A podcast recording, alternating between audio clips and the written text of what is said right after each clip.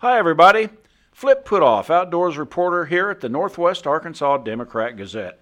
Well, deer hunting has been going on since archery season opened on September 22nd, but to a lot of hunters, deer season means the modern gun deer season that opens on Saturday. Things are shaping up for another great season. There's lots of deer, and the weather is looking crisp and cool for the first part of gun deer season, just how hunters like it. Modern gun deer season opens November 10th and it runs through December 2nd in most northwest Arkansas deer hunting zones, such as Deer Zone 1, 1A, and 2. There's another short gun deer season that runs December 26th through the 28th. Bucks and does are both legal, and hunters can take as many as six deer during the season, but only two of them can be bucks. Only five of the six deer can be taken in a single deer zone. You'd have to take the sixth deer in a different deer zone.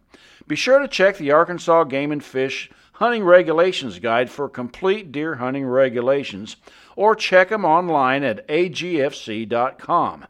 Chronic wasting disease entered the deer hunting picture when CWD was discovered in Arkansas in 2016. CWD is a nerve condition that's fatal to deer and elk. Still, CWD is rare among deer in northwest Arkansas, but Game and Fish recommends that hunters get their deer tested for CWD free of charge. Game and Fish will run testing sites around the region on November 10th and 11th, and that's the opening weekend of modern gun season. In Benton County, deer can be taken to the Charlie Craig State Fish Hatchery at Centerton, and in Washington County, take deer to Prairie Grove Battlefield State Park. Stations are also set up in Crawford County, Franklin and Sebastian County. And just you can visit agfc.com slash cwd for the complete list. Several area taxidermies taxidermists also are for free CWD testing. See the list also at agfc.com.